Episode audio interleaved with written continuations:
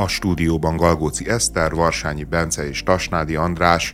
Izraelben a legfelsőbb bíróság megsemmisítette a vitatott igazságügyi reform egy részét, ami hát jelentős vereség Netanyahu-nak, miközben az ország ugye hadban áll és folyamatosan háborúzik a Hamasszal.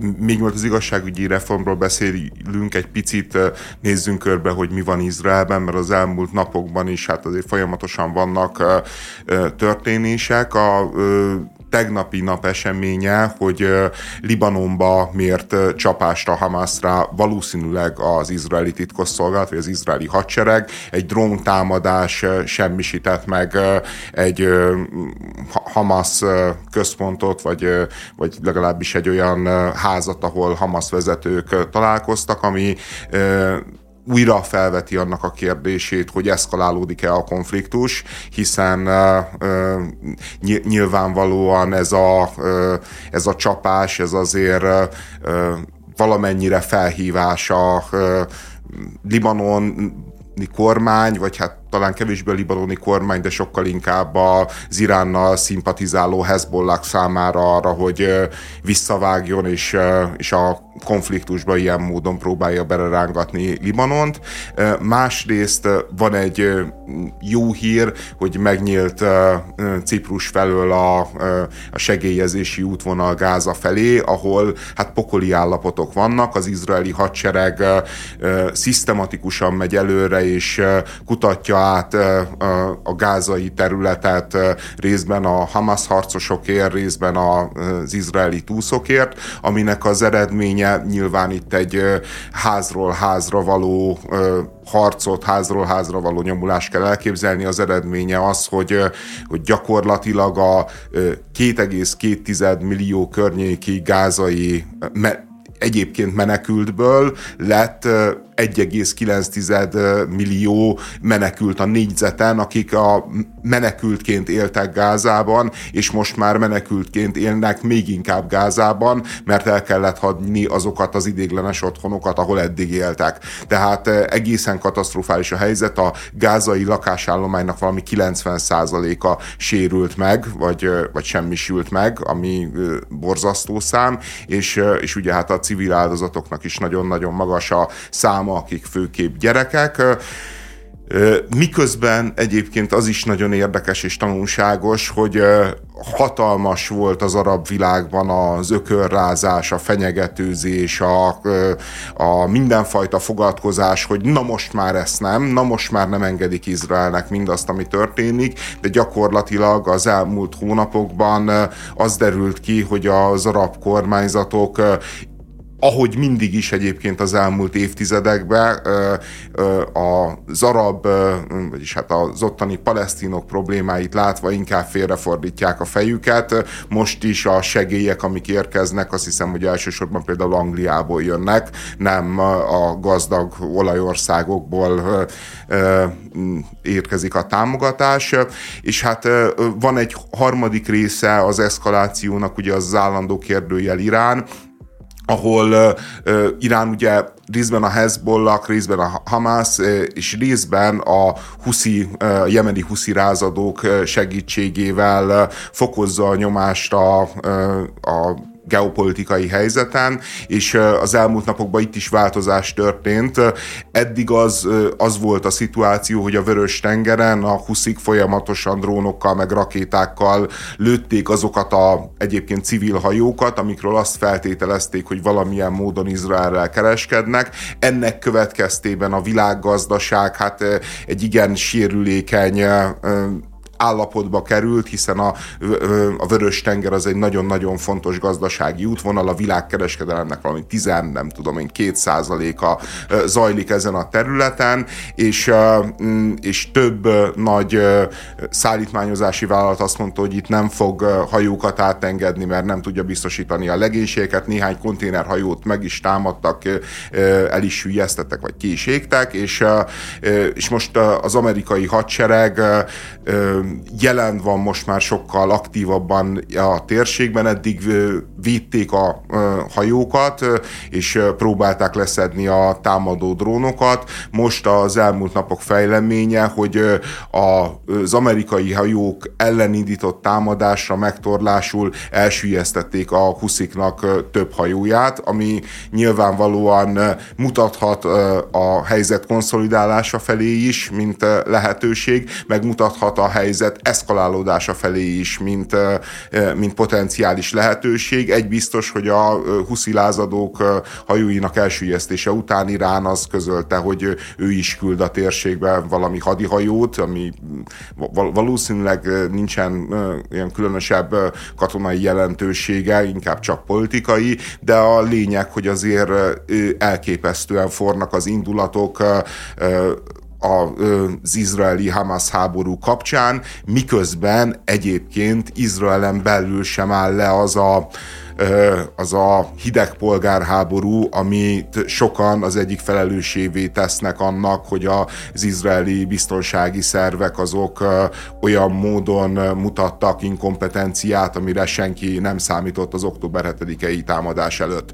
És ennek a hideg polgárháborúnak hát most egy olyan része, ezt az igazságügyi reform egy részének az elkaszálása, ami, ami nyilvánvalóan a Netanyahu-nak a pozícióit gyengíti, illetve hát meg egyáltalán kétségesé teszi, hogy az ő általa összegründolt az igencsak durván szélső jobbtól terjedő koalíció az mennyire lesz életképes, meg működőképes, hiszen ezeknek a szélső jobboldali izraeli pártoknak ez az igazságügyi reform hát kb. a legfőbb követelése a az izraeli állammal, meg a mindenkori kormányzattal szemben.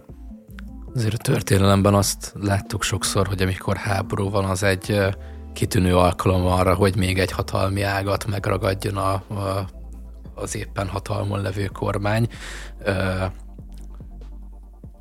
Erre számíthattak, lehet, az igazságügyi miniszter az megmondta, hogy azzal vádolta a bírákat, hogy ja nem is, tehát még a katonák az életüket kockáztatják a harcokban, akkor egy ilyen megosztó döntést hoz a legfelsőbb bíróság nem, nem mint hogyha a másik döntés nem lett volna pontosan ugyanilyen megosztó. Igen. Tehát, hogyha elfogadják, azon meg az izraeli társadalom másik fele akad ki és háborodik fel. Igen, tehát, tehát ez nem, annyira nem volt remek alkalom, mint máskor a történelem során lévén ott ez a hideg polgár euró, hogy te fogalmaztál. Uh, igazából már erre már számítottak tavaly nyárót, ugye akkor kezdődött az egész, nem túl magabiztosan maradt nyerekben a Netanyahu. Megpróbálták.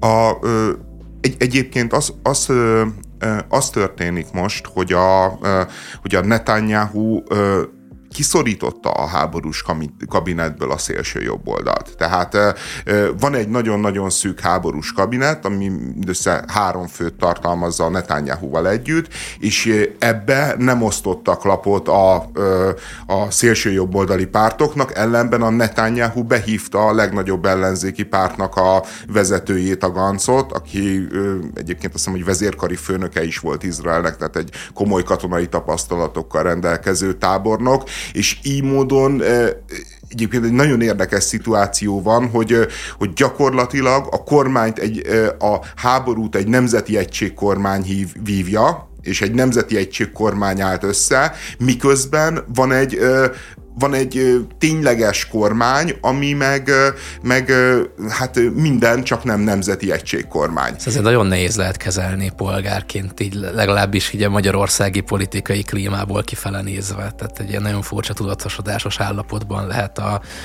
választópolgár, hogy egyrészt ott van a háború kérdése, másrészt ott van minden más. Nem? Hát igen, és egyébként az is nagyon érdekes, hogy, a, hogy az a konkrét jogi passzus, ami miatt van ez a komoly egymásra feszülés, hogy így a magyar füllel, meg magyar szemmel mennyire, mennyire nehezen érthetőnek tűnik. Ugye azt mondja az izraeli alkotmány, hogy az izraeli legfelsőbb bíróság, ha azt érzékeli egy törvény kapcsán, hogy alkotmányellenes emberi jogokat sért, stb. stb., akkor megsemmisítheti azt, legyen az alkotmányos rendelkezés, vagy legyen az törvény. És a Netanyahuék azt mondták, hogy ez nem demokratikus, hogy olyan jogosítványt ad a bírói hatalomnak, a bírói karnak a kezébe a, a népképviselet, a népszuverenitás szuverenitás rovására, a, ami, ami elfogadhatatlan, és ők olyan változást akartak, tehát nem azt, mint Magyarországon, hogy, hogy kétharmaddal dönt valamit a parlament, és akkor slusz passz, köszönjük szépen, viszlát, hanem azt mondták, hogy, hogy legyen az, hogy a hogyha dönt valamibe a parlament, és a bírók közül van legalább, tehát nincs a bírók között azt hiszem három, amelyik azt ellenezné, akkor már átmehet a törvény. Tehát gyakorlatilag azt jelenti, hogyha, hogyha a 12 fős legfelsőbb bíróságból 9 azt mondja, hogy, hogy szerint alkotmányellenes a törvény, de három azt mondja, hogy nem, akkor az a törvény az még átment a rostán, hogyha viszont a 12-ből 10 mondja azt, hogy alkotmányellenes, akkor nem megy át a, a szűrőn. Tehát, Jó, hogy... de közben a, valami olyan módosítás is volt benne, javíts ki, hogyha tévedek, hogy sokkal nagyobb befolyásuk van a bírák megválasztásával, tehát akkor elvileg megcsinálhatják azt, hogy ne legyen az a három szavazat. Ja, ja nyilv, persze, figyelj, nyilván, nyilván erről van szó. Tehát, de hát, oké, okay, egy papíron, de, de ha magyar... nem nézzük ezt a részét, akkor demokratikusabb, de valóságban annyira nem. De mert... a valóságban gyakorlatilag ugyanaz történik, Igen. mint itthon. Ja, nyilván ugyanaz történne, mint itthon, csak mégsem annyira durva. Egyébként hát Magyarországon is az van, hogy a... Hát papíron nálunk a, is minden rendben van. Az alkotmánybíróság tagjait a parlament nevezi ki, és a parlament dönt, tehát elvileg itt, itt is megvan ugyanaz a biztosíték. Minden, nyilvánvaló, hogy miről szól a játék, arról szól a játék, hogy, hogy vannak a nyugati társadalmakban, a magyar társadalomban ez csak egy évtizedes konszenzus, azért a nyugati társadalomban, mint például Izrael, sok évtizedes konszenzus van, amikor a politikai elit azt mondta, hogy bizonyos kérdéseket egész egyszerűen kiutalunk a, a mindennapi politikai csatározásból, mert nem akarjuk, hogy, hogy, a, hogy a demokratikus ját, verseny verseny az egy mindent vagy semmit játékká váljon hosszú távon. Mert az, mert, mert az a gondolat, hogy az 50 plusz egynek mindig igaza van, az nagyon demokratikusan hangzik,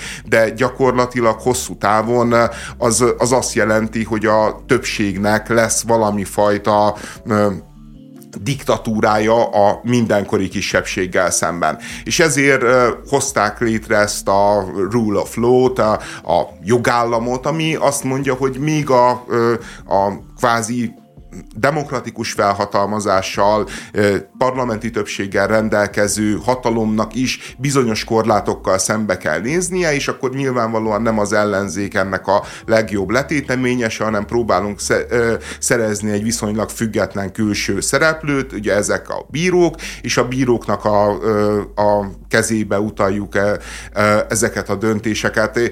És ez a rendszer Nyugat-Európában is látjuk, hogy recseg ropog, mert, mert egész egyszerűen nem pusztán azért, mert éhesebbek lettek a politikusok, mert mindig is éhesebbek voltak, hanem sokkal inkább szerintem azért recsegropog ez a rendszer, mert magának az elitnek a pozíciói rendültek meg. Tehát a, a Donald Trump féle jelenség az, az arról szól, hogy, hogy olyan protest indulatokat próbál becsatornázni a, a politikába, és nyilván ehhez megfelelő értelmiségi, gazdasági csoportok is csatlakoznak egy idő után, akik azt mondják, hogy az a leosztás, meg az a, az a status quo, ami az elmúlt évtizedekben működött, az nekünk kevés. Azt mi le akarjuk rombolni, le akarjuk bontani.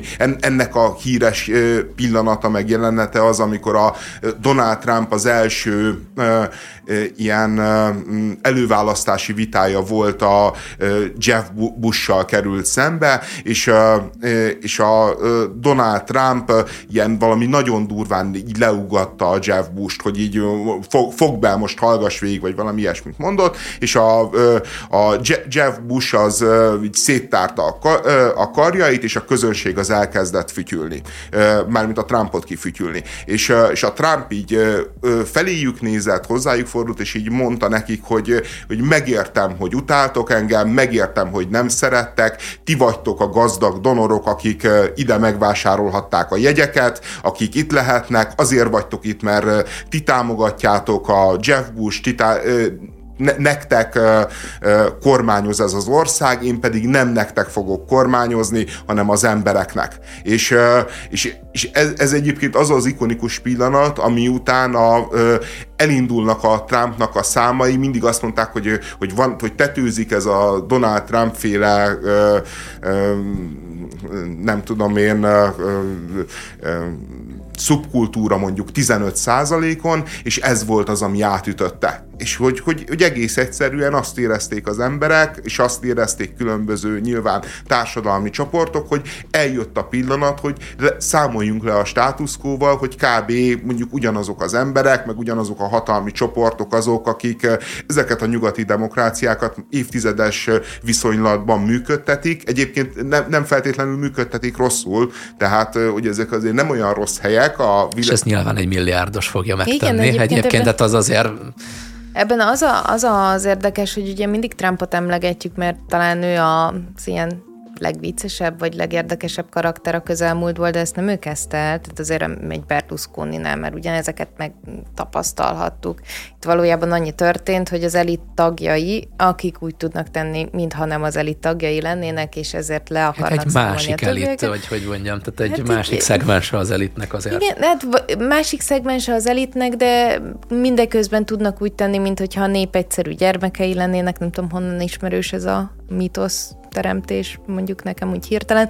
Tehát, hogy ez, ez nem, nem egy Trumpi jelenség, hanem valójában a politika egy pár évtizede elindult ezen az úton, hogy a mediatizált világban picit ilyen valóságsószerűen megpróbálok más, olyan lenni, mint hogy ha te lennék, és de, azért bíz bennem. De az a más, az a más, hogy, hogy ez retorikai szinten ez jelen volt és igaz volt, uh-huh. és mhm. mindig eljátszotta minden szereplő, hogy ő a uh-huh. népegyszerű gyermek, az összes amerikai elnök úgy vonult be Washingtonba, Persze. hogy ő lecsapolja a mocsarat. Viszont, viszont az, hogy emögött tényleg komoly érdekcsoportok vannak, akik le akarják bontani a konszenzusokat, az szerintem egy új jelenség. Tehát, hogy az az, azért, azért, tehát, hogy nem véletlen, hogy Izraelben is ez most történik meg.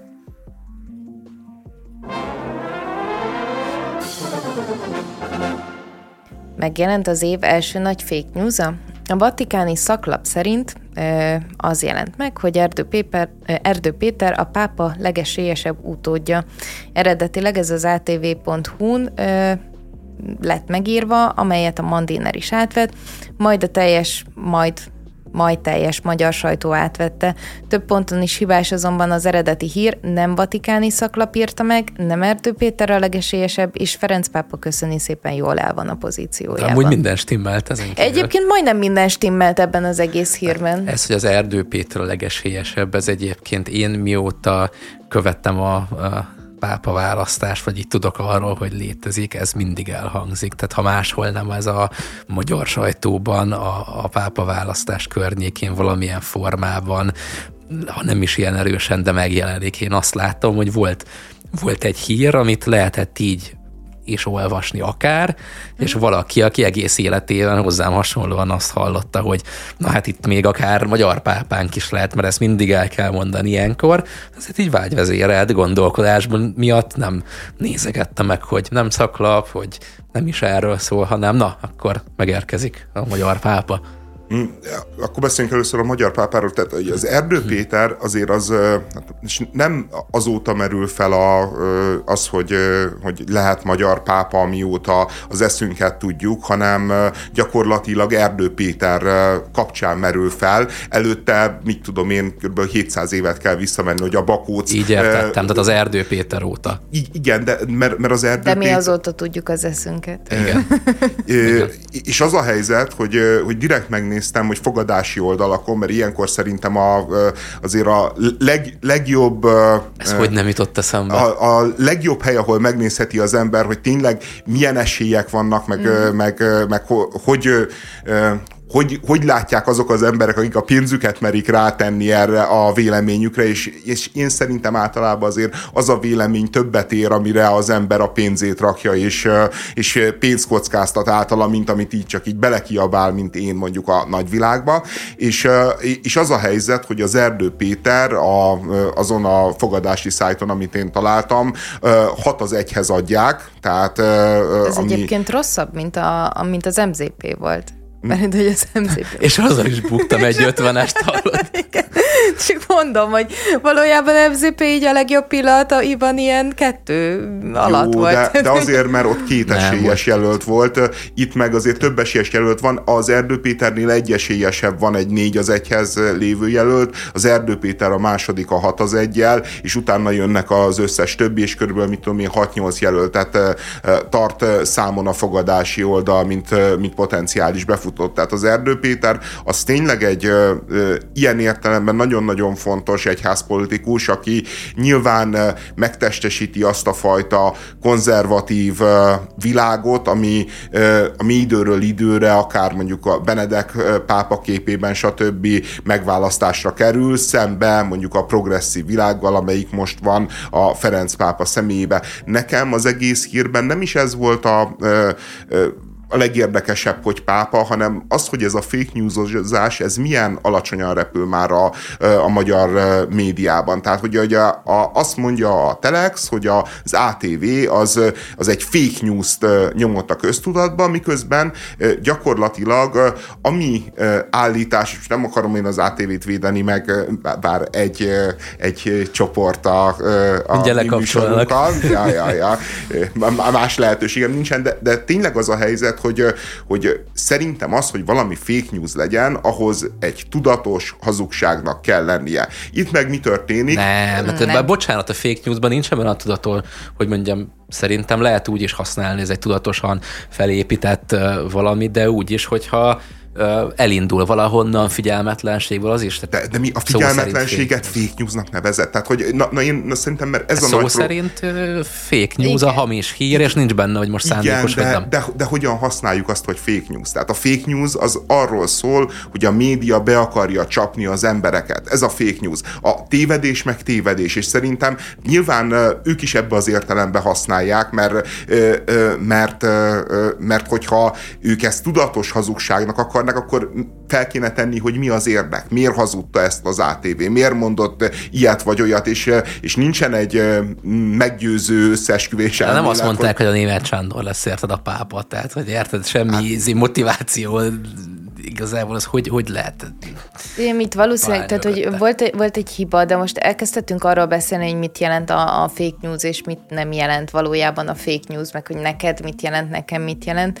Valójában értem a kritikádat, András, de hogy nevezed azt, amikor egy hír, és ez most ö, olyan szempontból viszont meg én szeretném megvédeni, hogy nyilván, hogy ha, ha megjelenik egy oldalon, van hozzá egy forrás, a forrásból kiderül, hogy ez nem biztos, hogy ugyanaz, mint amire ő gondolt, akkor, ö, akkor az már is egy csekkolható történet, tehát nyilván nem egy ö, direkt ö, hamisításról beszélünk, de ettől függetlenül, hogyha csak a tényeket nézzük, akkor a hír, ami megjelent, az nem valós.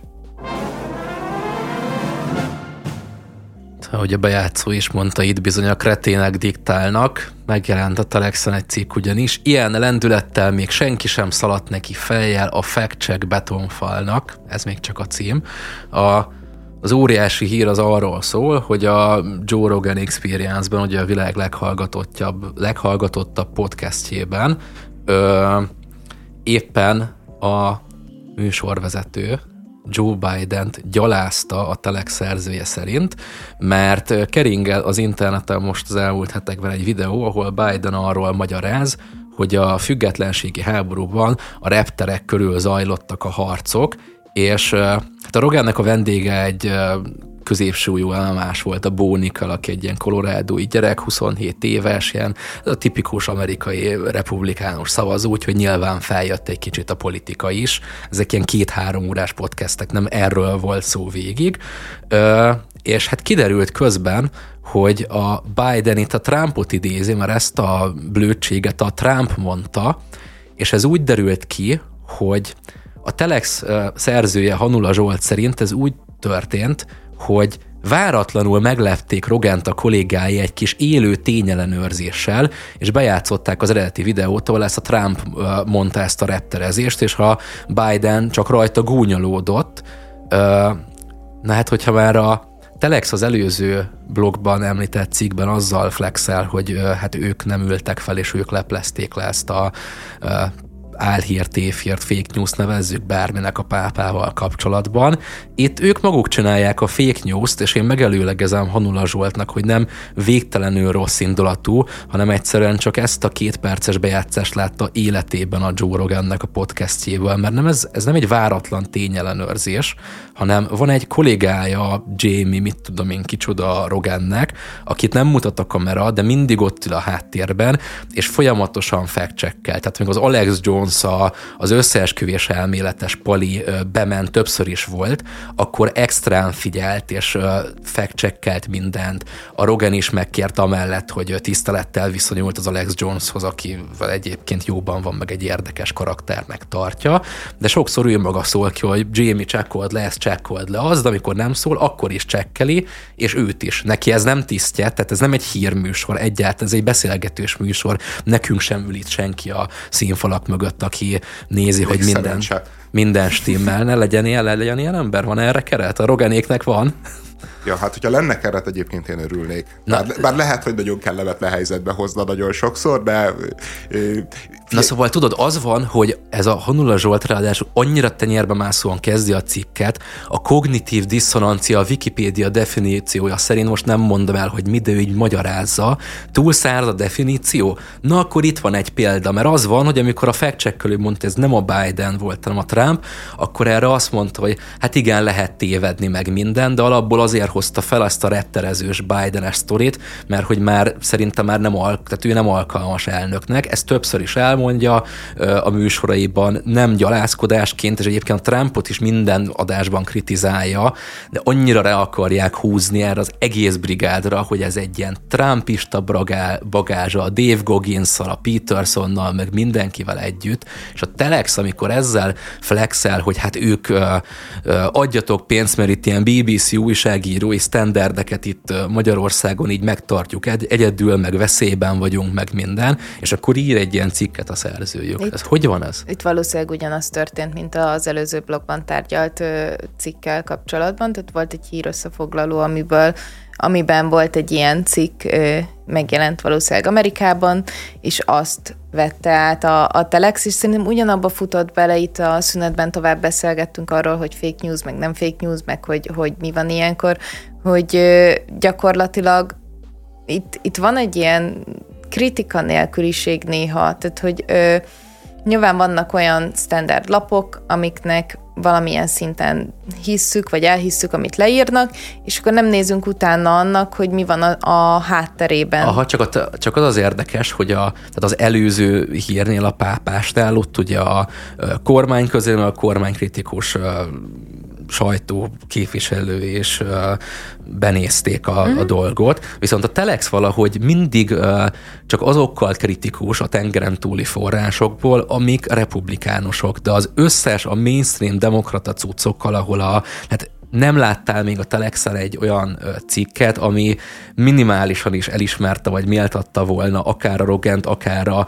kisbarátait, és a kisbaráté alatt itt a vendégeire gondolok, akiket rühel a mainstream média, mert elutasítják a vókot, és van ez a, néha már idegesítően nyomják, nem úgy, mint a tét, tehát nem csapát ez ilyen nő, meg akármilyen gyűlöletbe, de ez ilyen hagyományos férfias szerepek, meg értékeket, meg a vadászat, meg minden ilyen nyavaját, ami sok embert idegesít, de miatt őket így berakják ebbe a kalapba, és ahol csak tudják, ütik. És ezekkel a cikkekkel szemben a Telex soha nem kritikus, hanem átveszik egy az egyben, és most egy nagy hülyeségből is belecsúsztak. Nem tudom, mert nekem az, a, az az élményem ezzel kapcsolatban, hogy én nem igazán olvastam még Joe Roganről feltétlenül a magyar sajtóban. Csak a Telex szokott, meg a 444, de a 444 valahogy kicsit normálisabban tud hozzáállni. Meg nem de hogy, de hogy azért az nem egy ilyen, tudod, ilyen heti szintű lejáratás, hogy lehet, hogy ebből én maradtam ki.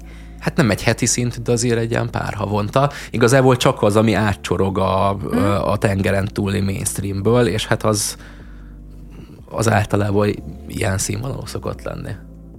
Nekem az a bajom ezzel az egész dologgal, és a pápá, pápásztorival is, meg itt, itt is, hogy egész egyszerűen ez a fake newsozás, ez egy, ez egy ilyen politikai fegyverré vált. És így valójában, hogy már nincsen definiálva ez a fogalom, már ne, nem, nem is igazán értünk alatta semmit, hanem azt érjük, hogy értjük alatta, hogy arra használjuk, amikor a másikat utáljuk. És a, a, a pápás sztorinál ugye az a, az a sztorinak a lényege, hogy azt mondja egy olasz újság, hogy a magyar főpap az esélyes egy esetleges pápa választáson. Szerintem ennyi a hír. Ez a hír, ez maga igaz. Az, hogy, hogy szakértője az az újság, az, az valóban, Szaklap. ne, hogy szaklap-e az az újság, az nem igaz. Maga az újságíró egyébként, aki ezt a, elkövette ezt a, az írást, tehát az újságon belül, ami nem szaklap, viszont egy olyan ember, aki írt egy könyvet a Vatikáról. Még ettől persze nem biztos, hogy szakértő, mert sokan ír, írunk könyvet a Vatikáról, én például nem, de hogy... Ilyen turizm, hogy hívják ezt, ilyen turista könyvet írt róla, ha jól. Hát nem tudjuk, hogy milyen könyvet, azt tudjuk, hogy a Vatikáról egy könyv. Most a több a másik kilenc könyvéből kiindulva lehet, hogy turista könyv, de, de, de egy biztos, hogy többet tud a Vatikánról valószínűleg ez a figura, aki írt egy turista könyvet, mint bárki megbeszéli az olasz nyelvet, meg lehet, hogy vannak forrásai, mint bárki a magyar médián belül. Lehet, hogy túlzás szakértőnek nevezni, de, hát azért, de azért ne, valószínűleg... lehet, hogy többet tudok nálad a paradicsomra, most mondtam, nem vagyok paradicsom szakértő, tehát érted? Igen, de,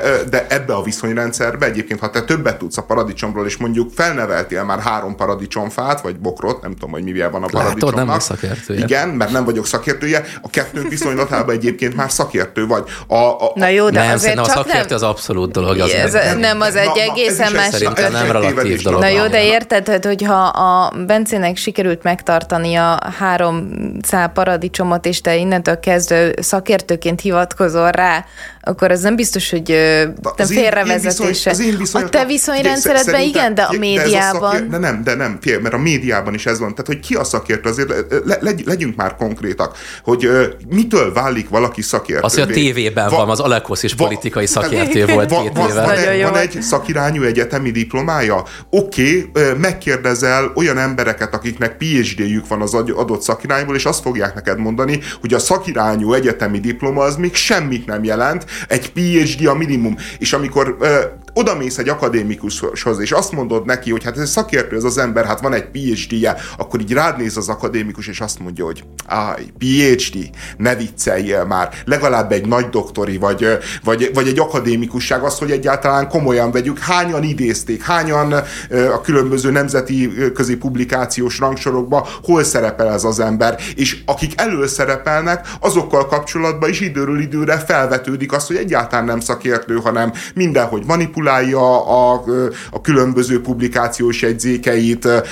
Ugye most pont a Harvardnak ugye a lemondott rektora kapcsán merült fel, hogy a, hogy a tudományos munkája az valójában lopásoknak a sorozata. Tehát ez, ez a szakértő is olyan dolog, hogy De hogy te ez most egy a tudományos szakértőről beszélsz, azért ez egészen trükk, másik ja, történet. Abszolút, abszolút. abszolút. Nem, a szakértés az egy mítosz olyan értelemben, hogy, a, hogy van egy abszolút szakértő, hogy van egy ilyen csodálatos elme, aki eljön közénk, és megmondja, hogy mi az igazság. A szakértő az úgy működik, hogy van egy ö, diskurzus, egy beszélgetés, és valaki jobban ért a dologhoz, mint a másik, hitelesebb abba, és ő abba a helyzetbe szakértőként tud fellépni. De ez soha nem egy abszolút ö, helyzet. Na jó, azért szerintem egy picit más, tehát hogy most olyan szempontból ö, teljes mértékben egyetértek veled, hogy például a média tud úgy felkapni szakértőket, hogy valaki, nem tudom, kiesik az egyetemről, nagyon jó képességei vannak, akár kameraképes is, egyszer be bejön, mond, mond három okosat, és onnantól kezdve őt hívják folyamatosan, a neve mellé kerül a szakértő szó, és innentől kezdve valójában szakértővé válik, vagy avanzsálódik a témának. Tök egyetértek abban, hogy van egy ö, fajta mítoszalkotás. Az más kérdés szerintem, hogy a tudományos életben kiszámít szakértőnek, meg más kérdés, hogy a, a közbeszédben kiszámít szakértőnek, mm, én ezekbe a különbségekbe nem biztos, hogy belemennék.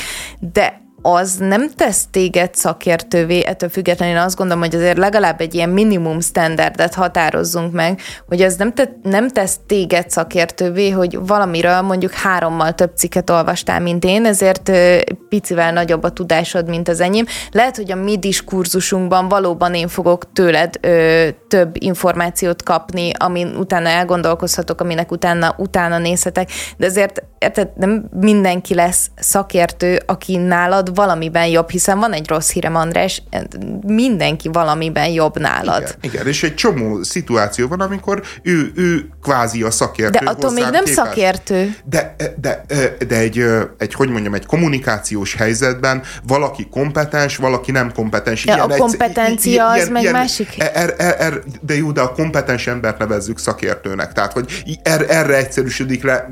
Én, én csak azt akarom mondani, hogy ez a szakértőség, ez egy nagyon-nagyon törékeny dolog, és a jó működés, meg a jó megoldás pont az, amit egyébként a Joe Roganék csinálnak, akik beszélgetnek valamiről, és ott van egy tényellenőr, aki folyamatosan nézi, hogy ne hangozzék el hülyeség, és amikor látja ezt a működést a Telex, látja azt, hogy, hogy, hogy úgy beszélgetnek emberek egyébként jobboldali ö, emberek, hogy, ö, hogy oda visznek egy tényellenőrt, ahelyett, hogy azt mondaná, hogy basszus, nézzétek, így kéne csinálni nekünk is a podcastet, így, ké, így kéne nekünk is ö, tartalmat gyártani, ahogy ezek a figurák csinálják, a, ahelyett így elkezdenek gúnyolódni azon, hogy itt a Joe Rogan az így le- leleplezte a saját műsora, és hogy a Joe Rogan ahelyett, hogy nem tudom én, visszavonult volna egy ilyen súlyos hazugság meg hiba után, ehelyett azt mondta, hogy hát ezt benéztem, tévedtem, mert valami ilyesmit mondott a, a Joe hát Rogan. nem, az, me, az fájlalt, hogy azt, azt mondta, hogy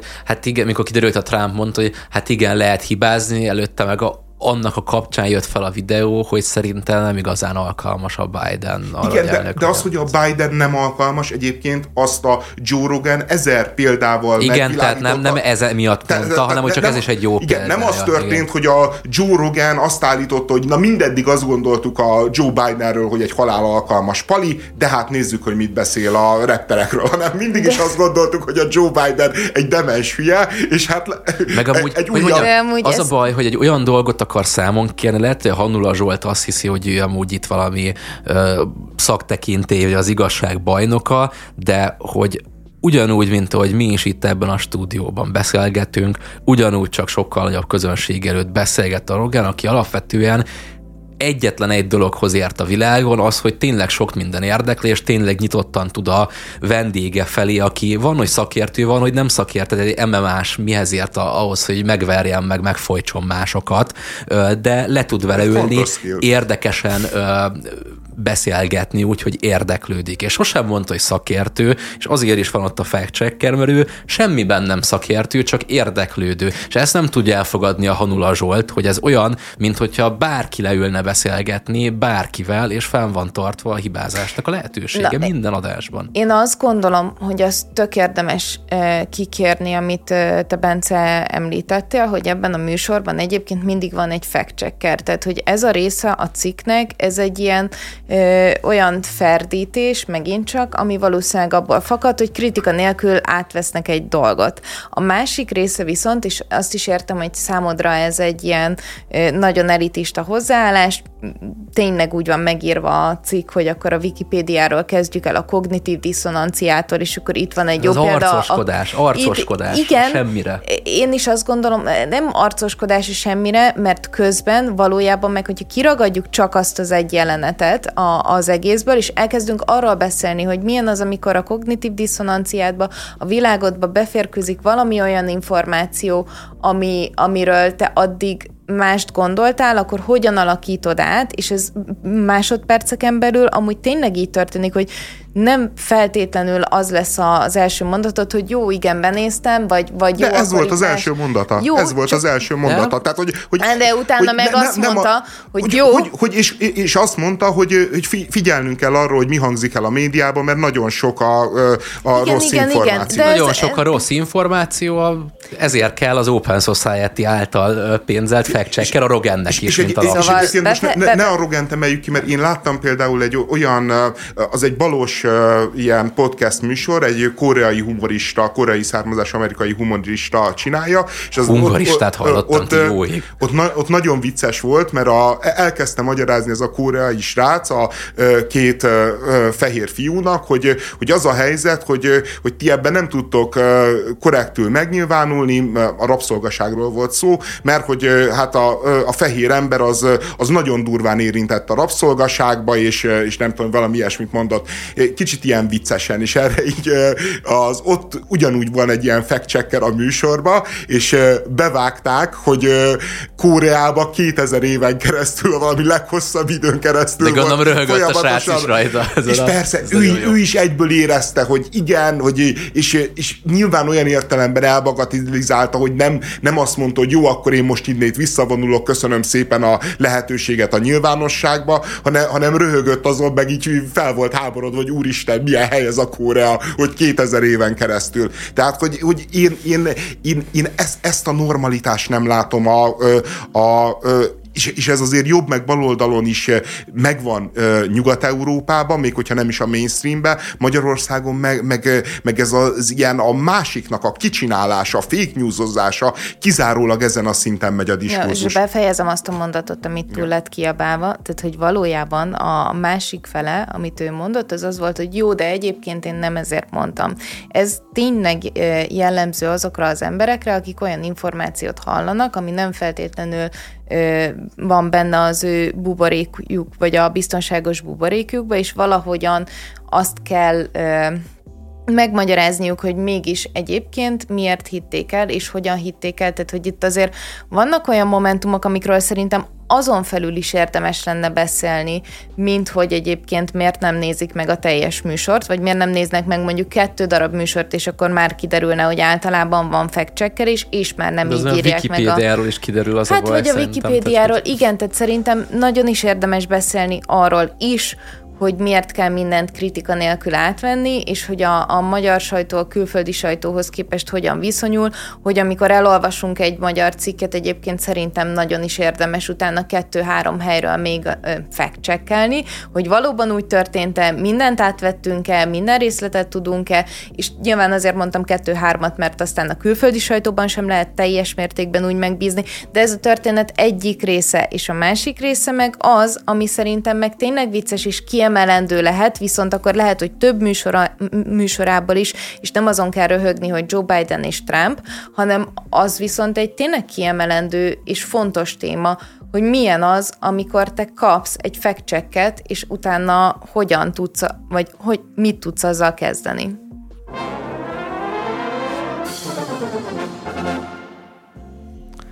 Gypsy Rose Blanchard kiszabadult 8 év után a 10 éves börtönben tartózkodása után, ezt remekül fogalmaztam meg. 2015-ben ö, ítélték el az édesanyja meggyilkoltatása miatt a most 32 éves nőt, csak hát egy kicsit bonyolultabb a történet ö, ennél, ugyanis ö, az édesanyjának a kivetített Münchhausen szindrómája volt, így van magyarul, direkt rákerestem, ez a Münchhausen by proxy, amikor a ö, általában szülő ö, szerintem azt hiszem saját maga is elhiszi, hogy a gyereke beteg, aki egyébként egészséges, és mind a, az egészségügyi szervek, mind a hatóság, mind a közvélemény, rokonok, ismerősök, mindenki előtt a gyerekét betegnek állítja be, ezáltal magát meg egy nagyon gondoskodó megmentőként. Viszont ö, súlyos esetekben ez odáig is vezethet, hogy egy teljesen egészséges gyermeket megbetegítenek, és hát ez történt a most szabaduló már nővel, gyerekkora óta egyedül nevelte az anyja, és sokáig bébi táppal letette, kihullott a haja, a fogai a gyereknek, ahogy kezelte, és hosszú éveken keresztül a senki nem tudta ezt. Azt se tudták, hogy a gyerek hány éves, mert azt hazudta, hogy a Katrina hurikánban megsemmisültek az iratai. A maga a lány sem tudta, hogy hány éves.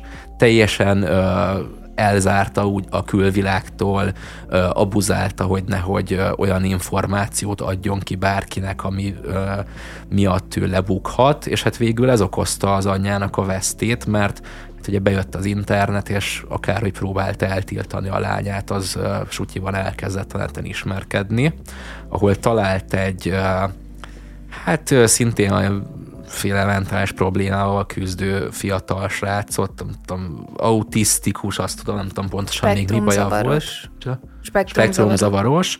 És ugye a lány ekkor már így öntudatra ébredt, rájött arra, hogy ő nem beteg, és hogy az anyja az, az mit tesz vele, és meggyőzte ezt a fiút, hogy végezzen az édesanyjával. A fiú az életfogytiglant kapott uh-huh. talán, ő meg ugye tíz évet, ami után nyolcból szabadul. Hát eléggé összetett a, a, a, a sztori. Én nem illik szerintem így elkezdeni, de azért egész szem máshogy tekintek mondjuk erre a lányra, sőt arra a fiúra is elkövette, mint mondjuk tekintek egy Ted Bandira, vagy bárki.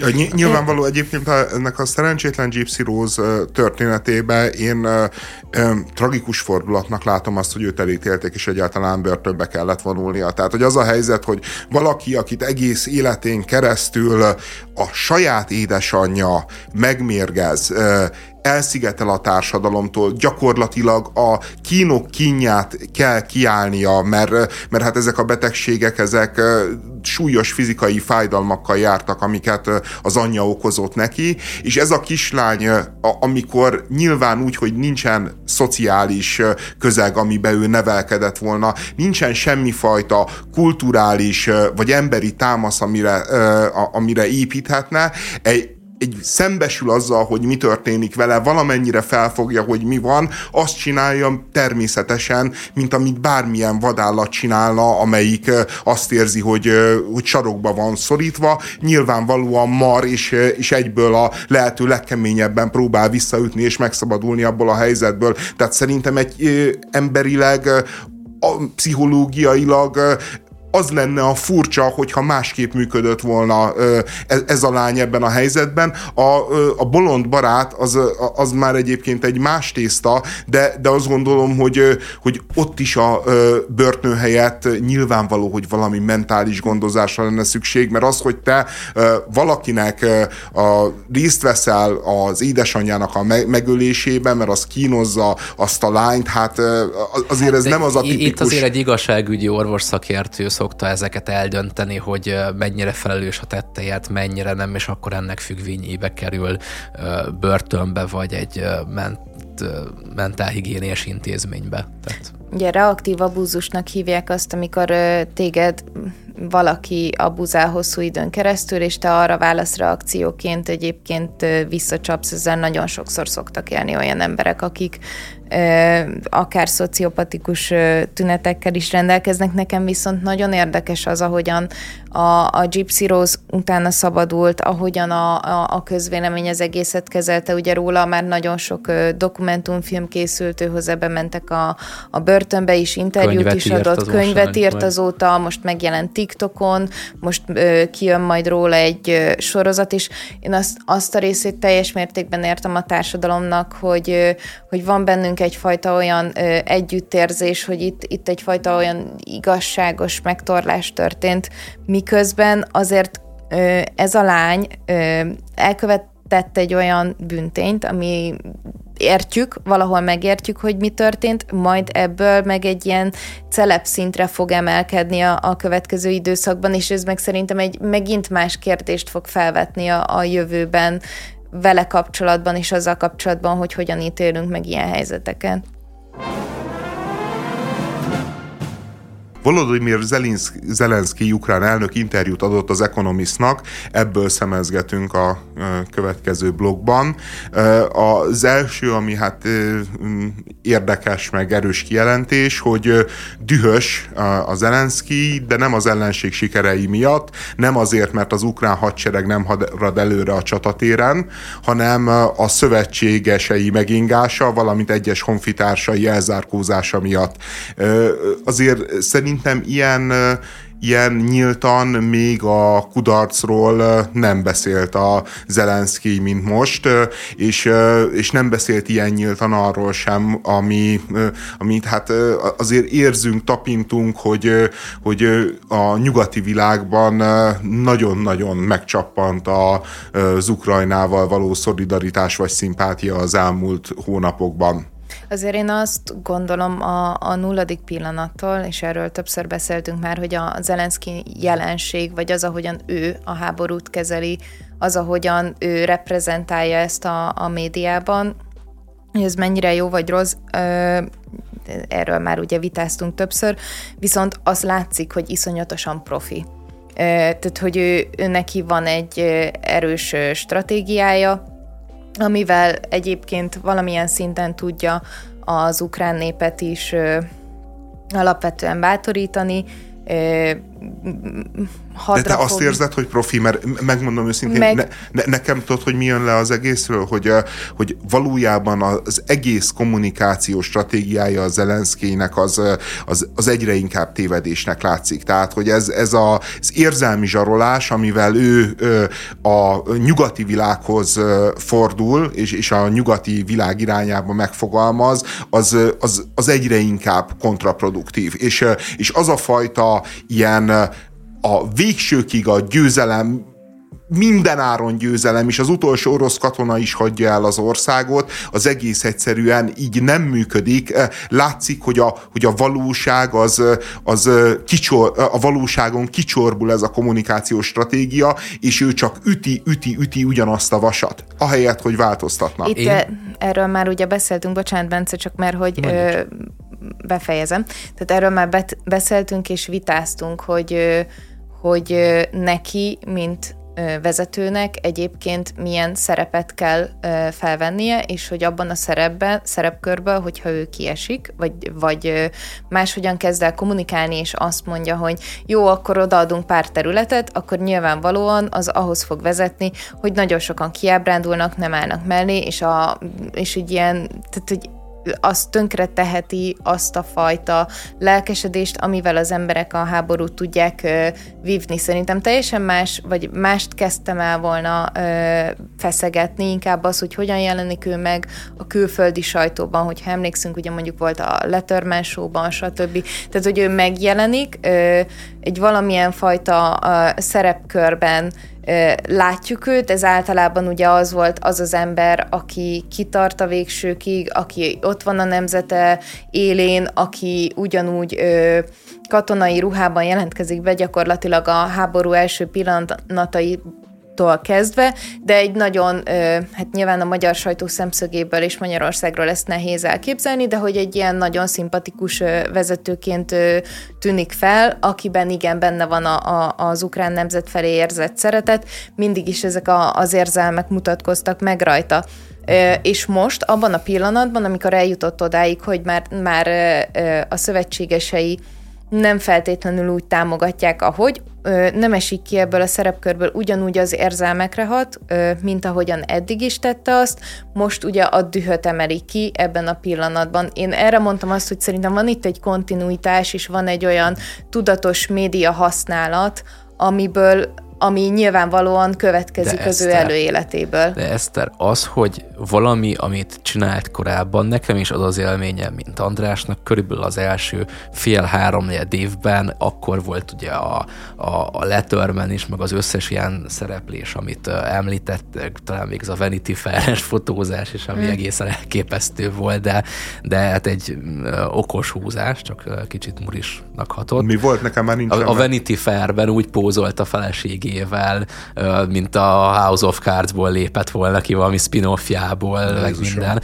De beszéltünk is róla, csak már régen volt. Ezt mondom, az első fél-három évében a háborúnak nekem is ez volt a benyomásom, és értem, hogy te itt a kontinuitást értékeled, mert hogy ugyanazt csinálja, de szerintem, hogyha csinálsz valamit, ami beválik x időn keresztül, és utána meg már Y időn keresztül nem válik be, akkor nem a kontinuitást kell méltatni, mert az nem egy bölcs dolog nem felismerni, hogy ez már nem működik. És ő továbbra is, tehát ebben pont, hogy nem a profizmust, ebben a kontinuitásban nem a profizmust láttam, hanem pont az ellentétét, hogy nem képes változtatni, még mindig ebben a moralizálásban, érzelmi zsarolásban utazik, és szerintem pont ebben az interjúban kiviláglik az is, hogy egyértelműen, mint hogyha nem is vette észre lehet, de bevallotta azt, hogy, hogy nem sikerül profin kommunikálnia, és most nem a nyugat felé, hanem amikor azt mondja, az fájlalja, hogy sok ukrán jobban biztonságban érzi magát, mint amennyire valójában vannak a saját országa fele nem tudja kommunikálni azt, amit szeretne kommunikálni, vagy legalábbis nem megy át az üzenet, és ez sokkal súlyosabb, mint az, hogy beleragadta abba, hogy továbbra is az érzelmi zsarolásban utazik a nyugat felé. Szerintem, Pont a bevallás nem, ennek, hogy ez, ez, ez, ez nem, valamit nem csináltam jól, ezt nem így mondta, hanem hogy ez sajnálatos. Tehát erről kitehet, hogy az ukránok nem érzik azt, amit szerinte kéne érezniük, mert reális veszély. Én azt gondolom, hogy jó, lehet ezt érzelmi zsarolásnak nevezni. Nem tudom, hogy milyen eszközötök lenne abban a helyzetben, amikor így az országotok háborúban Nem mondtuk, áll, hogy nem érthető. Szerintem az András is egyetért, bocs, a nevedben beszélek, hogy érthető, hogy ezt mondja, érthető, ezt csinálja, de ettől függetlenül egy elnöknek, vagy egy nemzetvezetőnek bölcsnek is kéne lenni, és hiába érthető és őszinte, ha nem működik, akkor azt el kell hagyni. És akkor ne legyen őszinte lehet őszintén mást is mondani. Tehát az, hogy nem pont ezt mondja, hanem más, más kommunikációs stratégiát visz. Az nem feltétlenül kell, hogy hazugság legyen, csak máshonnan megfogni. Érted? Tehát, hogy mondjam, hogy figyelj, azért az őszintesség, tehát, hogy azért legyünk, legyünk mi is őszinték, akkor az, hogy a Zelenszkinek milyen lelki állapotban van, az az utolsó dolog, ami számít az utolsó dolog, ami számít, hogy ő dühös. Hát, hogy, hogy mondjam, az számít, hogy mi van a harctéren, az számít, hogy emberek halnak meg, ezer dolog számít, az, hogy az Zelenszky ezt éppen hogyan éli meg, az a legkevésbé. És, és szerintem nagyon-nagyon nagy probléma ezzel a, az egész dologgal, hogy a Zelenszky, aki nagyon-nagyon érzékeny volt a médiára, és, és nagy örömmel szolgálta ki a nyugati sajtót, uh-huh. az egész egyszerűen egy egyszemélyes sóvá próbálja tenni ezt a háborút. És, és, és ez az egyszemélyes só, ez, ez egész egyszerűen most eljutott egy olyan pillanatra, hogy van egy politikus, aki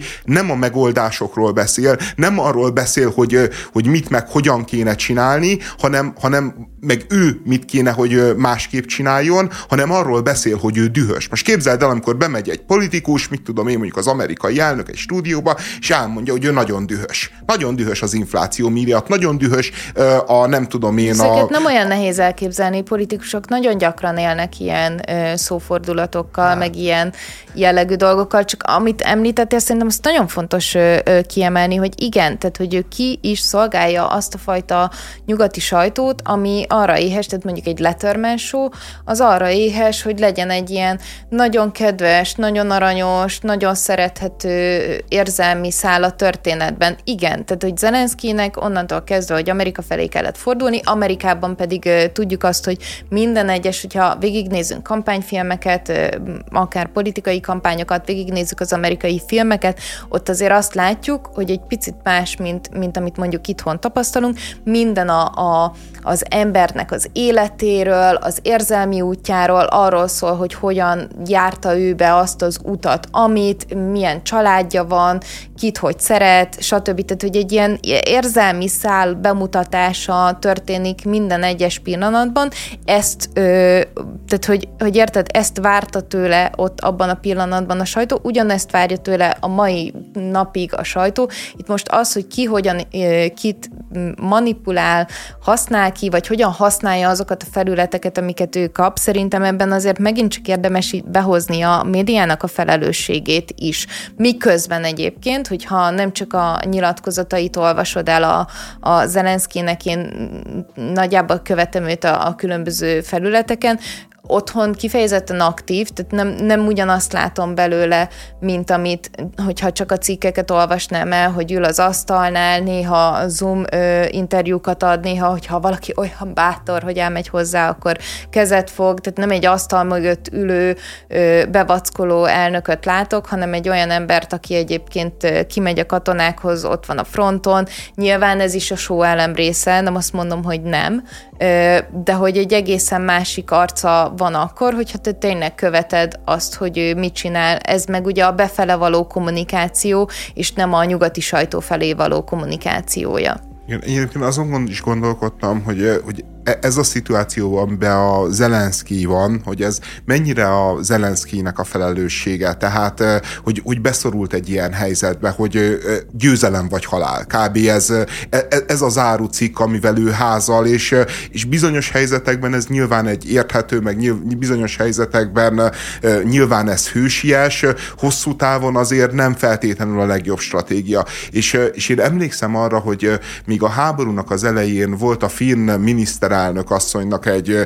kijelentése, amit tapsolt az egész nyugati közvélemény, és, és mindenki elmondta, hogy hú, valaki végre jól megmondta, a, amikor kérdezték, hogy mikor lesz béke ö, ö, ö, Ukrajnába, és akkor azt mondta, hogy akkor lesz béke, amint az utolsó ö, orosz katona is elhagyja az ukrán területet. És akkor ez mindenkinek annyira tetszett, miközben egyébként párhuzamosan nem adtak meg az ukránoknak csomó fegyvert, nem adtak az ukránoknak igazán nagy pénzeket. A német gazdaság valami amikor olvastam, körülbelül ezek a számok voltak benne, hogy a német gazdasága saját maga megsegítésére valami 300 milliárd eurót mobilizált az elmúlt, mit tudom én, két évben, amióta az energiaválság, stb. van. Az Ukrajnának nyújtott támogatás, meg ennek körülbelül a tizede. De hát és nem, ez, nem ez ment mindig, most le, mindig jönnek az 56-os párhuzamok, nem akkor is az volt Abszolút. az ígérgetés, hogy mindenki tapsolt, hogy milyen bátrak, meg hogy akkor mi kiállunk, de segítség sehol. Igen, és, és ne, nekem a másik, hogy ebbe az interjúban ugye, hogy arról beszél a Zelenszky, hogy,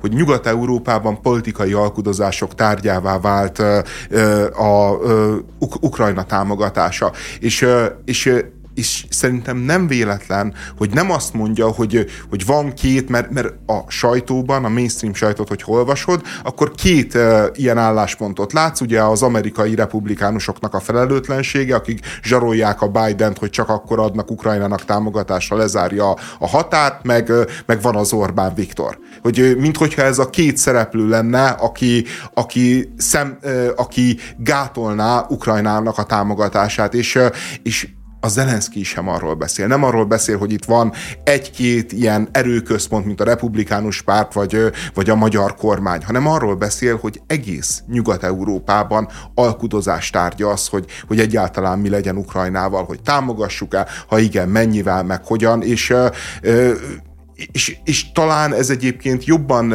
engedi megértetni azt, hogy az Orbán Viktornak a mozgásai milyenek, és, és hogy mennyire leegyszerűsítő primitív narratíva az, amikor azt mondják, hogy az Orbán az a Putyinnak a kifutó fiúja, aki a Kremből jövő utasításoknak megfelelően csinál, amit csinál, hanem hogy az a helyzet, hogy Nyugat-Európában ennek a politikának nagyon-nagyon komoly bázisa van.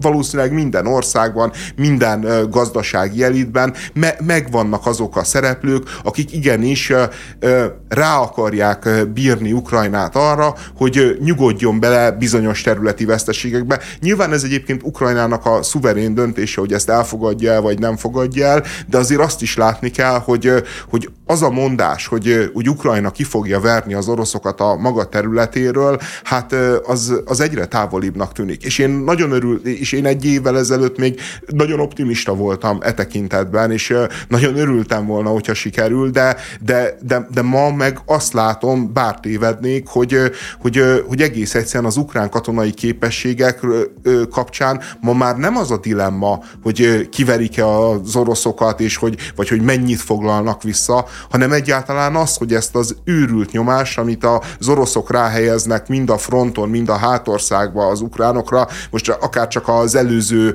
napokban lévő terrorrakétázást nézzük. Ugye fél évvel ezelőtt már arról beszélt a nyugati sajtó, hogy kifogynak az oroszok azokból a rakétákból, amikhez különböző alkatrészekhez nem jutnak hozzá a nyugati szankciók miatt, és azt látjuk, hogy most egy olyan pokoli rakétatüzet szórtak Kievre, meg több ukrán városra, aminek a képessége már régen nem kéne, hogy a kezükben legyen, és láthatóan ott van. De itt két külön dologról beszélünk, azt hiszem. Tehát a, még a, a háború bizonyos szakaszaiban te is azt mondtad, sőt szerintem egészen sokáig, hogy Nyugat-Európa egyébként itt játszik egy olyan játékot, hogy igen, támogatunk, de közben mégsem adjuk oda azokat a fegyvereket, amikre valóban szükségetek lenne, vagy itt van egy hmm. ilyen húzavona, és hogy ez morálisan egyébként nem feltétlenül helyes.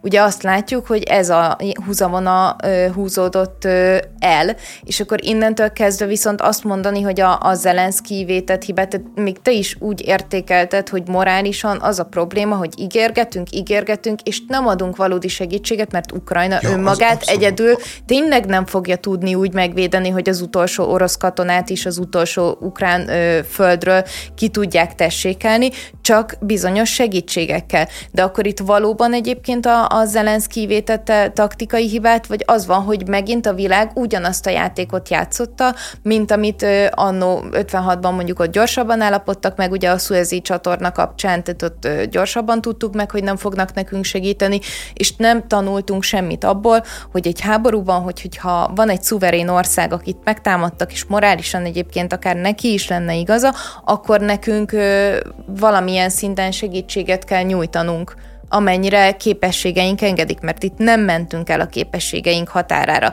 És innentől kezdve egyébként lehetett várni azt, hogy fú, majd az ukránok önerőből biztosan egy szempillantás alatt kiverik az oroszokat, csak nem volt reális, de nem azért nem volt reális, mert, mert Zelenszky rosszul kommunikált, hanem azért, mert olyan ígéreteket kaptak folyamatosan, amik végül nem teljesültek be, és innentől kezdve még nem értem azt a fajta kommunikációs váltást benned, hogy ez miért Zelenszky hibája, miközben végig láttad én, azt a folyamatot, mond... amit a nyugat én, én játszott mondtam, az ne, ukránokkal. Ne, szerintem a Zelenszkinek az alapvető hibája az volt, hogy a háború tétjének azt tette meg, és, és ez nyilván egyébként akkor még nem látszott, de, de ma egyre nyilvánvalóban látszik, hogy a háború tétjének nem azt tette meg, hogy őrizzük meg az ukrán államiságot, és védjük meg az ukrán kormányzatot, meg önrendelkezést, hanem azt tette meg a háború tétjén, tétjén, amit egyébként, ha ezt teszi meg a háború tétjének, az is egy nagy dolog lett volna, és, és már elmondhattuk volna, hogy ezt teljesítette Ukrajna. Ehelyett ő azt tette meg a háború tétjének, hogy visszaszerezzük még azokat a területeket is, amiket egyébként már a háború előtt elveszítettek. És, és, és, és ez egész egyszerűen nagy olyan tét volt, nyilván, hogy mondjam, hogyha ez amerikai sugalmazásra történt, hogy ez, ez a tét lett megjelölve, nyugati bújtogatásra történt, az, az a nyugat nyugatnak a morális felelősségét tovább erősíti, de hát ennek ellenére azért a Zelenszkének is van felelőssége. Amit te állítasz, hogy azt kellett volna célként meghatároznia, az egy politikai cél. Az gyakorlatilag azt jelentette volna, igen, benne van szépen az ukrán nemzet, meg hogy az ukrán nemzeti kormányzás, meg a szuverén kormányzás megtartása, az egy politikai cél. Az gyakorlatilag az, hogy én megtartom e-, ennek az országnak a hatalmi struktúráját, én itt maradok, én maradok a helyemen. Ezt kimondani gyakorlatilag azt jelenti, hogy az emberek nem fogják azt mondani, hogy teljesen mindegy, hogy én milyen politikai állású vagyok, vagy mit gondolok a világról, én most ebben a pillanatban a hazámért harcolok, ebben a pillanatban a földünkért harcolok, ebben a pillanatban a szomszédomért harcolok, azért az emberért, aki ugyanaz a nemzetiségű, mint amilyen én vagyok. Én, én nem értem, hogy hogy nem látod a, a kettő közti különbséget, és hogy nem látod azt, hogy az egyik demoralizál, a másik meg moralizál, egy, vagy tud akár aktivizálni egy háborúban.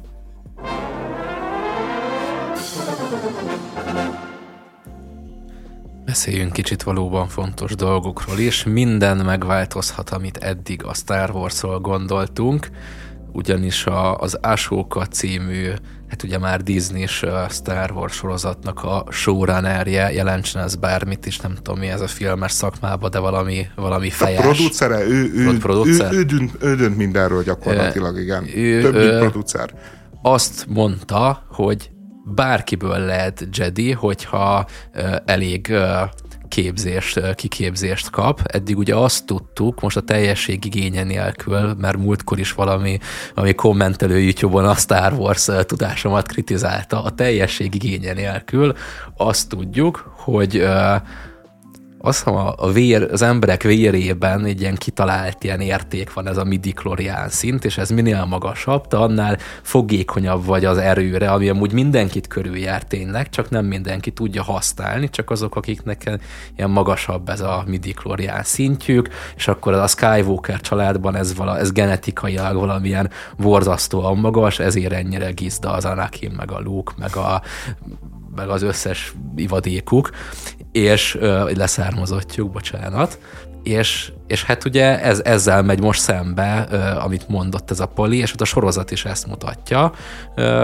hogy ott, a, ha jól értem, a főszereplőnek nincsen erre fogékonysága, de mégis kiképzik. És egyébként tök Nem lényeg... a főszereplőnek. A főszereplőnek? Nem a főszereplőnek. Nem a főszereplőnek, jó. Én a 8-9 filmet láttam, pár könyvet, olvastam, pár játékot játszottam, de itt ezek a disney De még a sorozatban se a főszereplőnek, tehát a főszereplő valakit kiképez, aki... Ja, oké. Okay. Na igazából tök-tök lényegtelen, tehát hogy nem, nekem nem fog álmatlan éjszakát okozni, de gondolom nagyon sok ilyen nerd, Star Wars nerdnek igen, viszont azért ez mennyire gyalázatos már. Tehát most gondoljunk már vissza, a Star Wars az a leg már a 70-es évek végén az egyik ilyen leginkluzívabb valami volt, egy olyan univerzum, ahol oké, okay, vannak háborúk, biztosan vannak népírtások is, de azért alapvetően marhasok ö, faj, és nem ilyen véglények, ilyen nyálcsorgató idióták, hanem intelligens fajok, viszonylag békében élnek egymással. Jó, hát aztán van egy óriás. Ugyanazt a filmet néztük. a viszonylag békéről, meg a háborúról, de nem, de, de nem, nem kép... a, mindent a huadoidok uralnak, akik egy kellően fasisztoid császárságba tömörülnek, tehát hogy szerintem teljes Szerintem akkor tévedésed a... van a, a, a, egyébként a, a kocsma jelenetek nagyon inkluzívak, nem, de tényleg nézzétek meg akkor mondjuk, vagy játszatok egy Knights of the Old Republic-kal, ami a jól tudom, az is kánon, ne csak azt a pár évtizedet nézzétek, ami a főfilmek, hanem maga az egész univerzumra, ez azért jellemző.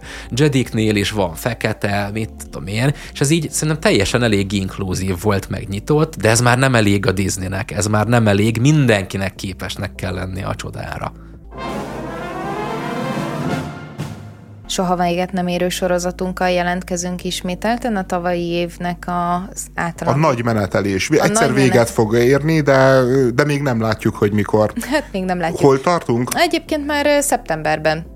Csak eddig már ne. háromszor beszéltünk róla, azért így, még mielőtt nagyon örülnénk neki, mert hát már végére, kevesebb, a, akkor a végére, végére fogunk, fogunk valamikor érni, tehát ez, ez bizonyára így, így De minek? Történni. Azt áruljuk el, mert ez egy kicsit a ilyen vicces politikai hírek 2023-ban nem engedtük még el a tavalyi évnek így a, a történéseit. Egyébként nyilván lehetne ezt a sort még fokozni, mindenkinek, aki hiányosságokat érez ebben, az nézze meg a Telex videóját, mert szerintem ott is vannak olyanok, amikről mi nem beszéltünk. De fekcsekkelje alaposan. De fekcsekkeljük, igen, mindent fekcsekkeljünk, amik szembe jön velünk, ez nagyon fontos, a világban járunk mindent, és mindenkit, és minden mondatot. Na de. Lehet így élni? Tehát, nem, nem, csak, nem. Így, csak így érdemes csak élni, András. Paranoid őrültként. Persze, ezt, ezt így érdemes csinálni, de a legjobb akkor, hogyha valakit felveszel magad mellé, és ő ellenőriz helyetted mindent, mert akkor még talán tudsz élni. Nem, ne éljünk így még véletlenül se, hanem folytassuk a vesző hibával, Egyébként ez szeptember végén volt. Ugye emlékszünk arra, hogy a gyermekvédelmi törvény miatt volt egy ilyen egészen kaotikus helyzet, ami már önmagában is komikusnak mutatkozott. Könyvek befóliázása bizonyos könyvesboltokban, oly mértékű elkülönítése a, a, az olyan könyveknek, amik öncélú szexualitást vagy LMBTQ tartalmakat tartalmaznak, hogy a gyerekek nem mehettek be arra a részre, mert hogy majd, hogy nem kialakul kialakult az a szituáció, amiben a, a gyerekek, mint régen a trafik előtt így álltak, hogy Léci vegye már nekem egy doboz cigit, most meg így arról van szó, hogy Léci vegye már nekem egy faludi kötetet, mert nem vehetem meg 18 év alatt. Ez a...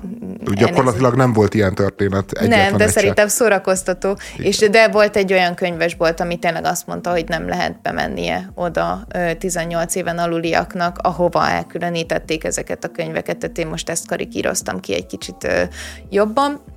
Viszont szeptember végén kiderült, hogy a fólia törvényben, vagyis amit így nevez most már a, az úgynevezett független objektív sajtó, vétettek egy veszőhibát, és emiatt valójában nem is ír elő olyasmit, ami miatt 12 millió forintra megbüntették a lírát, akik a Heartstopper című könyvet nem fóliázták le, amit szeretnék kihangsúlyozni, hogy a Netflixen elérhető bárki számára. Ez az Eszternek az ajánlása, én nem, nem tartozom az International Buzi Lobbyhoz, úgyhogy elhatárolódom Nem a legjobb sorozat egyébként, meg. csak azt szeretném mondani, hogy máshogy is hozzá lehet jutni. Hogy de, mi egy, de, egy rossz sorozat is azért ajánlod. Nem, egyébként szerintem az első évad az kifejezetten helyes volt, a második évad az pedig kifejezetten sok volt már nekem is. Na, azt mondd már meg nekem, légy mert nem emlékszem, hogy hány hónapba telt, mire kiderült ez a veszőhiba? Én jól emlékszem, ez legalább egy másfél-két hónapba telt. Szerintem eltelt három is Eltelt egyébként. három is. Ez, hogy mondjam, ez akár még vicces is lehetne, mert ha, igen, egy veszőhiba, de szerintem borzasztó. Hol, hol volt a, a lakmusz az Open Society fact Hol voltak a Telexnek a, a, a BBC standardek alapján dolgozó újságírói? Meg akkor kérjük már számon így az egész magyar sajtón, hogy hol voltak. Tehát ezt a nem tudom, hanyadik számú könyvesboltnak a, az ügyvédjének kellett kiderítenie három hónap után, úgyhogy naponta öt cikket írtak erről a törvényről, bemutatták ezt az egész Hardstopper sorozatot, mert minden oldalról körüljárták, de ezt a rohadt veszőt egyik se találta meg, mert vagy elolvasta, és észre se vette, már csak fel volt háborodva, mm. vagy nem is tud annyira magyarul, vagy nem tudom. De ez a magyar vagy sajtónak a szegénységi a... bizonyítványa. De én azt gondolom, hogy ezért az egy külön szakma, az olvas, az értő olvasás? Az értő olvasás de az is. újságíró szakmának a része. Az, az se rossz, igen. Hát de ide nem kellett nem én a, jog, én, a, én a jog értelmezés és a jogi kiskapuk keresésére gondoltam, ami, ami szerintem ebben a történetben egy kulcskérdés. Tehát igen, az értő olvasás ez nem rossz, tehát hogy az akár hozzá segíthetne ahhoz, hogy egy veszőhibát észrevegyünk, de az, hogy ez jogilag utána hogyan hasznosítható, hogyan kezelhető, stb., ahhoz Eszter, meg már... értem, hogy más kell, viszont hogyha ezt valaki, tehát láttunk azért már olyan cikkeket, akár a Telexen, akár bárhol, hát azért bárhol az túlzás, de azért vannak olyan helyek, ahol látunk már olyan cikkeket, akik igenis elolvassák a magyar közlönyt, igenis elolvassák az ilyen szövegeket, és hol valami furcsaságot vesznek észre, ha nem is azonnal kikiáltják, hogy ez biztos kiskapu, mert ahhoz ők is konzultálnának a jogi szakértővel, de azért felhívják a figyelmet itt, hogy ez itt furán van megfogalmaz, és biztos nem az. Na, ilyen se volt. Tehát, hogy ehhez nem kell jogi szakértő, hanem csak az, hogy egy újságíró elolvassa, hogy mi van odaírva. És é, egyébként meg. én ebben nem gondoltam bele, de tényleg haláligazad van, Bence. Tehát jó, kicsit ilyen me- megafon alegységként kezdünk működni, hogy a fólia törvény kapcsán az Eszterrel együtt hangsúlyozom, hogy, hogy a, te is némán hallgattad, tehát én direkt megvártam, hogy na most is neki fogsz támadni az tudod, még pénz, Nem kaptam még pénzt tőlük, de hát igen, most én, már ideje én lenne. Már, én már hozzátettem a magamét, tehát hogy én azt gondolom, hogy igen, azért ő olvas, és elnézem, jó, magyar sajtó az nem volt itt a toppon, de hogy ehhez szerintem kell az a jogi furfang, ami nem jellemző a teljes magyar. Ja, de azért ez nem, nem egy akkora jogi furfang, tehát hogy, hogy azért nem, nem az történt, hogy előkutatott a 13. századi, nem tudom én milyen jogi iratok közül valami oklevelet, ami miatt ez már így nem működik, hanem, hanem az történt, hogy a magyar nyelv szabályai szerint értelmezett egy mondatot az ügyvéd, és, és, és azért ne álljunk meg csak a sajtó sajtónál, mint felelősségnél, meg az újságíróknál, akik tényleg ilyen tucatjával írták a különböző leleplező A jogalkotók milyen kretének lettek, akik csinálták ezt. Most, most az, hogy a jogalkotók Azt egyébként hagyjuk. a Fidesz részéről, tehát hogy, hogy ilyen slendrián módon összedobnak egy törvényt. És... Lehet, hogy ez is a szájára iPad-jén ment, csak elütötték. Nem, de nem, nem, nem, nem, egyébként olvastatok törvényeket? Nagy, nagy mértékben? Én egyszer részt vettem egy kutatásban, ami, ami egyébként tényleg törvényeket kategorizált, és akkor én nagyon, nagyon sok, két ciklust is végigvettem. És valójában egyébként borzasztó slendrián dolgok szoktak benne lenni. Az elütés a legkisebb történet. Ja, nyilv, nyilván csak, csak azért e, ez nem egy törvény a sok közül, tehát nem arról van nyilván. szó, hogy valami szaknyelven valamit meg fog, próbálnak kodifikálni, és az nem sikerült, és aztán a, mit tudom én, az a négy ember, aki azt a törvényt értelmezni tudja egyáltalán, az vakargatja a fejét, hogy na most akkor pontosan mire gondolt a jogalkotó, hanem tényleg egy olyan törvényről van szó, ami hetekig, hónapokig a, az első vonalában volt a magyar sajtó, meg a magyar politikai érdeklődésének, és nem csak az, hogy a, ugye a sajtó nem vette észre és nem leplezte le, de hát az az, az ellenzéki intézményrendszer, amelyik azért van kvázi a parlamentben, hogy, hogy ő... Na jó, azt szerintem és, mondjuk is. És, és egyébként milliárdokat kapnak azért, hogy, hogy szakértőket alkalmazzanak, akik elolvassák ezeket a szövegeket, jogászokat alkalmazzanak, akik jogi nyelven kell ezeket értelmezniük, azok se jeleztek be. Tehát, Jó, tudod, csak azért nem ezt emeltem ki, azért nem volt az első gondolatom, mert így az ő alkalmatlanságokról azért már így nagyon sokszor így láttuk a, bizonyít... a magyar sajtó alkalmatlanságát. bizonyítványt. Nem az ellenzékről Az ellenzékről beszélek, a magyar sajtónak is láttuk már többször, de azért így, hogy ennyire benéztek, mert három hónapon keresztül az azért ritka. Egyébként az ellenzéken, úgynevezett ellenzéken nem csodálkozom. Nem lehet, hogy annyi történt, hogy a, a, a kaliforniai ugye, iskola körzeti törvényt, ami erős mintája ennek a, a magyar gyermekvédelminek csak így Ctrl-C, Ctrl-V-vel bemásolták a Google fordítóba, és az véletlenül rossz helyre tette a veszőt, amit utána hónapokkal később tudtak észrevenni. Egy, egyébként ez egy szerintem sokkal általánosabb pro- problémát is uh, megmutat, mert hogy alapvetően, hogy a demokrácia működjön, ahhoz, uh, ahhoz uh, kell egy, egy demokratikus és kompetens kormányzati oldal, meg kell egy demokratikus és kompetens ellenzéki oldal. És nyilvánvalóan egyébként egy normális demokráciában, ahol mondjuk nem egy ilyen típusú törvény kapcsán, de nyilván sok törvény készül, ott úgy kell, hogy működjön a, a szűrő, hogy most valamit akar a kormánypárt, és akkor azt a sajtó, az ellenzék megvizsgálja, elmondja, hogy itt van a veszőhiba, itt rossz, e, erre van, tehát erre, erre tartjuk, hogy az ellenzéknek nem pusztán csak az az értelme, hogy négy évről négy évre felálljon, és akkor szétpofozza vagy ő a kormányt, vagy őt a kormányzat, hanem arra is, hogy a, abban a négy évben, amíg ő ben, bennül a parlamentben, ezeket a feladatokat elvégezze. És, Szép elgondolás, András, csak de nem, ezt de, ne itthon keresd.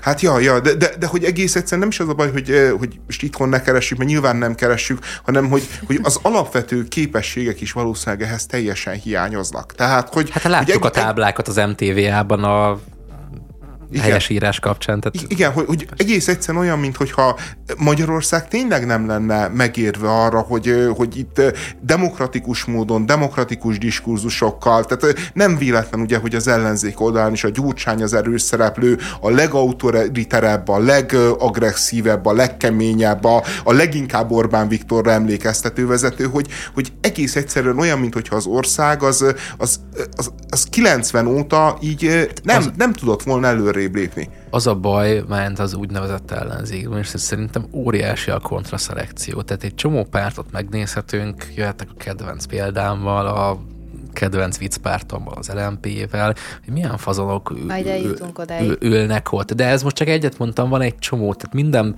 legtöbb párton belül óriási a kontraszelekció, és nem képesség alapján jutsz előre egy pártban, hanem egészen más kvalitások alapján. De innen át is kötök, mert egyébként októberben ugrunk egyet. Oh.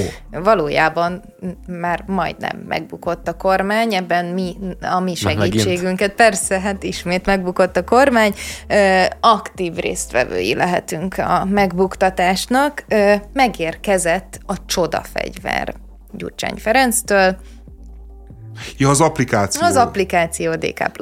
A, azzal egyébként van valami, azt így figyelitek? Tehát, hogy val- Még mindig a Konok Péter vezeti a, a ranglistát, mert utána pár nap, vagy egy nappal a megjelenés után kijött, hogy neki már nem tudom mennyi pontja van, és ez milyen csodálatos, hogy ő vezet valami ranglistát. Az a baj, hogy én, én, én ezután már sajnos leraktam, tehát hogy én azt éreztem, hogy nem tudok ő rajta túltenni, és így innentől kezdve én nem játszottam az applikációval, de megvan a telefonom. Nem akarod eléggé meg megdönteni az Orbán kormányt? Hát igen, ezt így is lehet mondani. Én egyébként kíváncsi vagyok ezzel az applikációval, mert most nyilván én is sokat gúnyolódtam rajta, tehát a... Tessék? Van telefonod. Jó, de most ne, ne, Nyilván azért gúnyolódtam rajta, mert, mert nekem az a fajta marketing, amit a gyurcsányék elővezettek, hogy itt te játékosan tudsz tanulni, de még hasznos is lehetsz, de még nem tudom én milyen díjakat is besöpörhetsz. Na, mondjuk meg. a Feri a konyhában című könyv, az nekem fáj, hogy nem sikerült megnyernem, de igen. Gyurcsánykönyvet lehet nyerni? É, hát az a, de az a legalja, tehát hogy egyébként több mindent is lehet, azt hiszem a tetején. Ez tényleg a legalja, ez szó szerint is. Tehát, találkozni lehet vele talán? Ja, várjál. Remélem, ja, hogy abban az üvegasztalos szobában Azt hittem, hogy az apró villa van a tetején, vagy valami ilyen, ilyen rendes kézzel Szerintem fogható. az apró villánál egyébként sokkal-sokkal menőbb Gyurcsány Ferenc. Találkozva, akkor kezet is De most mindjárt lehet. megnézem, hogy még milyen nyeremények vannak, hogy Ja, nem, vagy annyira nem fontos. Na, mindegy, tehát, hogy egy ilyen nagyon ütődő dolognak tűnik ez az applikáció. Jaj, de és, és, és gúnyolódtunk rajta, de, de egyébként simán lehet, hogy ez a 21. századi politika. Tehát, hogy... Jézus, hogy dehogy is. Nem? Te biztos ne vagy arra, abban? Ez elmondom, hogy arra volt jó gyakorlatilag, egyrészt azon arra, hogy hír legyen belőle, mert mm. tudták egyébként nem hülyék, meg ott vannak azért fiatal szakik is, akik így tudták, hogy ez így körbe fogja röhögni a nyugati fényen uh-huh. kívül mindenki, viszont a DK-s nyugdíjas meg örülhet, hogy ez a jövő. Most sikerült a DK-s nyugdíjas pozícióját felvenned, András. Szerintem ők azok, akik körülhetők, hogy hát ez a jövő, hogy egy alkalmazást nyomkodok uh-huh. a villamoson, és ezzel kiveszek egy kis építőkockát minden egyes öt perc, amit eltöltöttem a DK pluszon a, nem a NER-ből. Nem is ez, hanem hogy a fiatalokat végre meg sikerült szólítani. Nekem ezzel van egy személyes sztorim. Ez, ez, ez, ezt most bevallom, hogy én találkoztam Gyurcsány Ferencen, egyszer még egyetemi körökben interjút készítettünk vele akkor, amikor ő éppen éjségsztrájk volt a parlament előtt kár, hogy ez nem idén volt, mert az is egy csodálatosan vicces ö, politikai hír volt, tehát interjút készítettünk vele, és akkor utána ö, csináltunk nyilván egy közös fotót, tehát ki ne akarna Gyurcsány Ferenccel egy közös fotót csinálni, Én nem csináltak akarnék. rólunk. Igen. Ö, ők csináltak rólunk, ő szerette volna, és az történt, hogy kirakták a Facebook oldalra, de mindenféle kontextus nélkül. Nem az volt ott, hogy mi oda mentünk megkérdezni őt dolgokról, amiben mi utána publikáltunk, hanem, hanem csak úgy oda tették, hogy fiatalokkal van Gyurcsány Ferenc. Ez és hogy nem úgy összes... raktak ki, hogy Galgóci Eszter Gyurcsány embere. Hát majd ez mostantól fog következni, igen. Nem, de hogy, hogy valójában iszonyat sok komment jött arra, hogy végre a fiatalokat is érdekli az éjségsztrájk, hogy ők is csatlakoztak a mozgalomhoz, én nem tudom, én meg ott álltam, hogy eh, gyerekek, nagyon nem erről van szó. Tehát Miért nagyon nem. Hogy bocs, közteres vagyok, csak akartam szólni, hogy nem szabad itt ücsörögni. Tehát tényleg, szóval, hogy, hogy ez inkább tényleg arra van. Most ránéztem például, én azt hiszem, hogy kettő vagy három darab kérdőívet töltöttem ki, egyet például a te kedvedért, András, hogy ö, többet megtudjunk Varjú Lászlóról. És én még így is 39. helyezett vagyok, tehát hogy én, én nagyjából egy olyan egy órát tettem bele ebbe a történetbe, úgyhogy nem hiszem, Vele hogy ez most, olyan... mo, tehát te beletettél egy órát a DK applikációjába három hónappal ezelőtt, Igen. és most 39 vagy még Igen, ezzel. Igen, itt van, bennmaradó vagyok, 39. helyezett, Ne. bronzliga.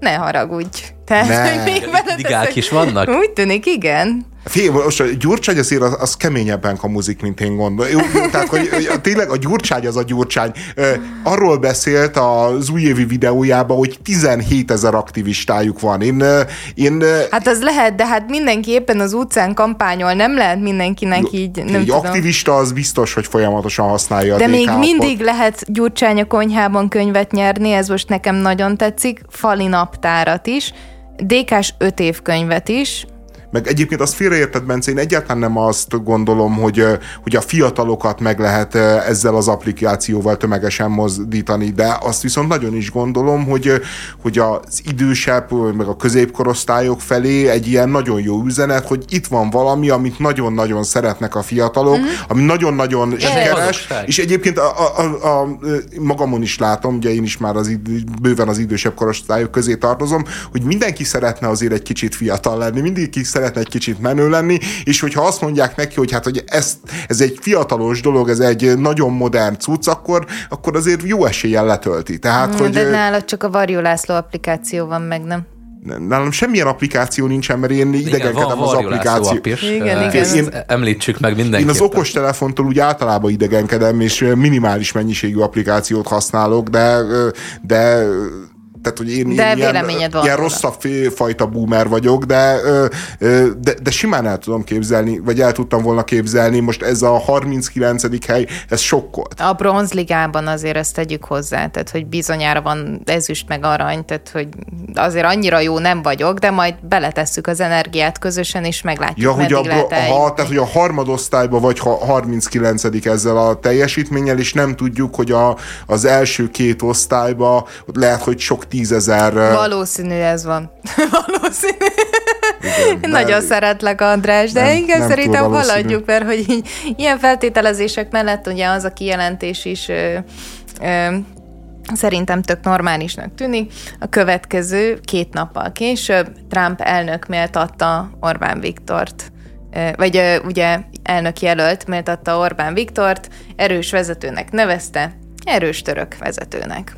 Igen, aztán nevezte fehér orosz vezetőnek is. Jó, hát ezeket né- nézzed most. Egyébként egy... gyorsan javított. Tehát szeretném itt most hozzátenni, hogy ő abban a, a beszédében megnéztem, a, amikor a magyar sajtón ez így körbe ment, és akkor mindenki röhögött, hogy na, ott egy török elnök, valószínűleg valaki rászólt a fülére, vagy tök mindegy, hogy mi történt, mert hogy egy ilyen beszédben nyilván hevületben van, stb. Tehát ezt így kimondta a kicsi szájával, és utána két mondattal később már korrigálta, tehát, Jó, hát a Lil Pumpot is lelil pimpezte még annó a kampány folyamán. Azt direkt, megvan, a sokkal mulatságosabb volt. Szerintem...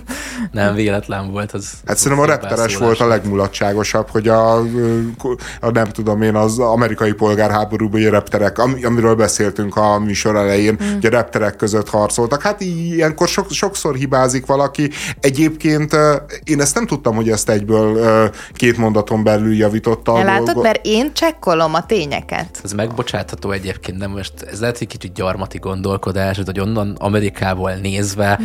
magyar, török, török, fehér, rossz, hát nem, meg tök most mindegy, tök aztán jó barátok vagyunk, nem? Igen, csak a magyar sajtója körbe ment, hogy, hogy ugye voltak azok a tényleg marha kínos videók, amikor az Orbán találkozik a trump és így próbál így, így sündörög, próbál mindenképpen neki ott tetszeleg a környéken lenni, és még azt se tudja, hogy, hogy, hogy Jó, de a, az Orbán Viktor előtte a, a, a csoda fiatalos, egyébként ezt tegnap megbeszéltük, hogy tényleg jól ö, megmunkált TikTokján, azzal flex reflexelt, hogy ő meg Trump, és ezután nevette körbe hát, a magyar sajtó. a sapkát, a igen, a igen. és egyet, úristen, az igen. mennyire cringe volt. Na igen, tehát hogy, hogy, hogy ugye ez nyilván azért volt nevetséges, mert hogyha azzal flexelünk, hogy mi vagyunk így a legjobb brók, meg tesók, meg nem tudom mi, akkor utána még így azt se tudja, hogy melyik országból jöttél, az tudja vicces, de csak... tudja, ez a hevületben volt, de, de azért bekerült ide a szórakoztatóak közé, mert szerintem ettől függetlenül az volt.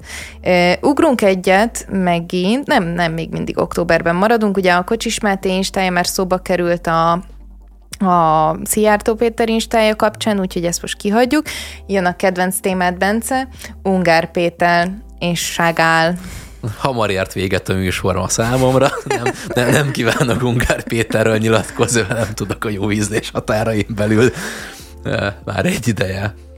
De egyébként azt hozzáteszem, hogy a, a, a Sagállos az ugye egy interjúban mondta, uh-huh. hogy uh, van egy ilyen uh, uh, egy ilyen allegória, egy has, hasonlat, ahol uh, hogy is volt, hogy az ellen, ellenzéki uh, politikusok azok azok nem tudom, azok csak ilyen fest... Szobafestő, Szobafestő. Festő másolók, és a, a Gyurcsány és meg a, a Gyurcsány, És mindjárt a Ságál, én, igen. Én két, két dolgot uh, szeretnék ehhez hozzátenni. Az egyik, hogy az Ungár Péterrel, meg azzal az interjúról is mondott, nem ez a probléma. Én érteni vélem, hogy itt nem emberi, meg minőségében magasztalja fel a, a, a gyurcsányt, hanem a politikai képességei szempontjából, és azt én sem alá tudom írni, ebben egyetértek vele, hogy, a, hogy a tényleg annyira... tette az impressionizmus, lehet, hogy nem, nem, de olyan, volt, olyan, tehát... olyan szempontból, hogy, hogy, nem, tehát, hogy az ellenzéki, az ellenzéki sorokban ö,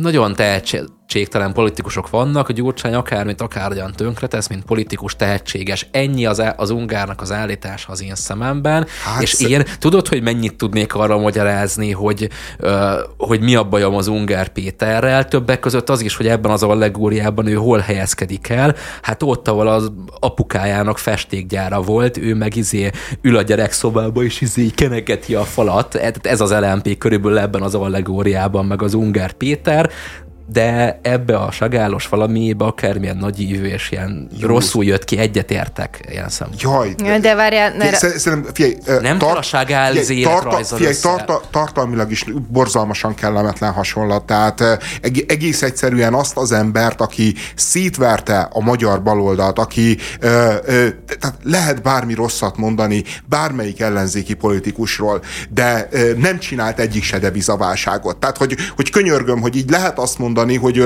hogy valaki nem tartja rendbe a szobáját, nézzünk körbe, hogy milyen disznó van a szobájába, tök igaz, hogyha disznól van, akkor az egy rendetlen ember. De nem mondjuk azt, hogy az a rendrakásnak a sagája, aki felgyújtotta ugyanazt a ö, lakást vagy házat. Tehát, hogy egész egyszerűen a gyurcsány nincsen egy kategóriába ezekkel az emberekkel. Ne, nem te, tehát hogy, hogy mondjam, az, hogy a, a gyurcsány őrületére ilyen módon rezonál a magyar társadalom egy része, az nem a gyurcsány tehetsége, hanem a magyar társadalomnak az elcseszettsége. Hát, Amire és, jól reagál, majd ki, ki reagál jól, ki használ minden, a gyurcsány. De nem használ ki jól a gyurcsány, mert a gyurcsány csak egy tragédiát gyárt le belőle újra és újra. Mi, mit használ ki jól? Azt használta ki jól, hogy tönkrevágta Magyarországot, a magyar gazdaságot, tönkrevágta a köztársaságot, pillanatnyilag 12 fogom. éve vágja tönkre az ellenzéket. Mit használ én ki jól a gyurcsány? András, ezekben, amiket felsorolsz, én mind egyetértek. Én nem fogunk dűlőre jutni, mert én csak azt állítom, hogy az Ungár Péter ezt a hasonlatot nem így értette, és nem így belegondolva, csak egy bizonyos részére a Gyurcsánynak, és, de és, a, és, és, és kár ezen És hagyjuk tartalmilag, formailag, tehát, hogy ilyen mértékű nyalást. a, a, ben, a, be, a Bencsik András, amikor vezénylőtábornoknak nevezte a Zorbán Viktor, a, akkor nem éreztem ezt a szégyent, mert azért akárhogy is a Bencsik András, a Zorbán Viktornak a Samesza, és ő örömmel a Samesza. A Zungár Péter ezt, ezt a mondatot úgy engedte meg magának, hogy egyébként meg máskor meg azt demonstrálja, hogy ő egy különálló entitás, ja. hogy ő az LMP. Tehát, hogy én, én szerintem jó, nyilván nagyon vicces mondat is, de hát az egyik legszomorúbb jó, mondat. És abban úgy, meg, én, megegyeztem, hogy Bencsik András az... emlékdíjas igen, mondat én, lehet. És úgy mondom ezt, hogy én például kedvelem veled ellentétben az Ungár Ungár Pétert meg egy tehetséges figurának tar- tartom, és egész egyszerűen ilyen döbbenettel szemlélem ez, ez, ezt az álmok futását. Ugyanebben az interjúban nem csak Sagához, hanem Mózeshez is hasonlította a Ferit, csak mondom. Ja, ja. Na, na jó, de, de ne, de tényleg ezt ne, ne védjed már, Bence, tehát, hogy ez... Most, most mondd el, hogy miért kell, Mózes a gyurcsány. Ab, abban a kellemetlen pozícióban vagyok, hogy én itt itt én Érted, védjem a az gyurcsány lehetne a fáraó, tehát ebbe a Mózes sztoriba, tehát, hogy de ő a Mózes. Ő vezet el az ígéret földjére, de ő már oda nem léphet be. Jaj, jó. Köszönjük szépen a mai napra a figyelmet, holnap jövünk újra. És elnézést a gyurcsányért.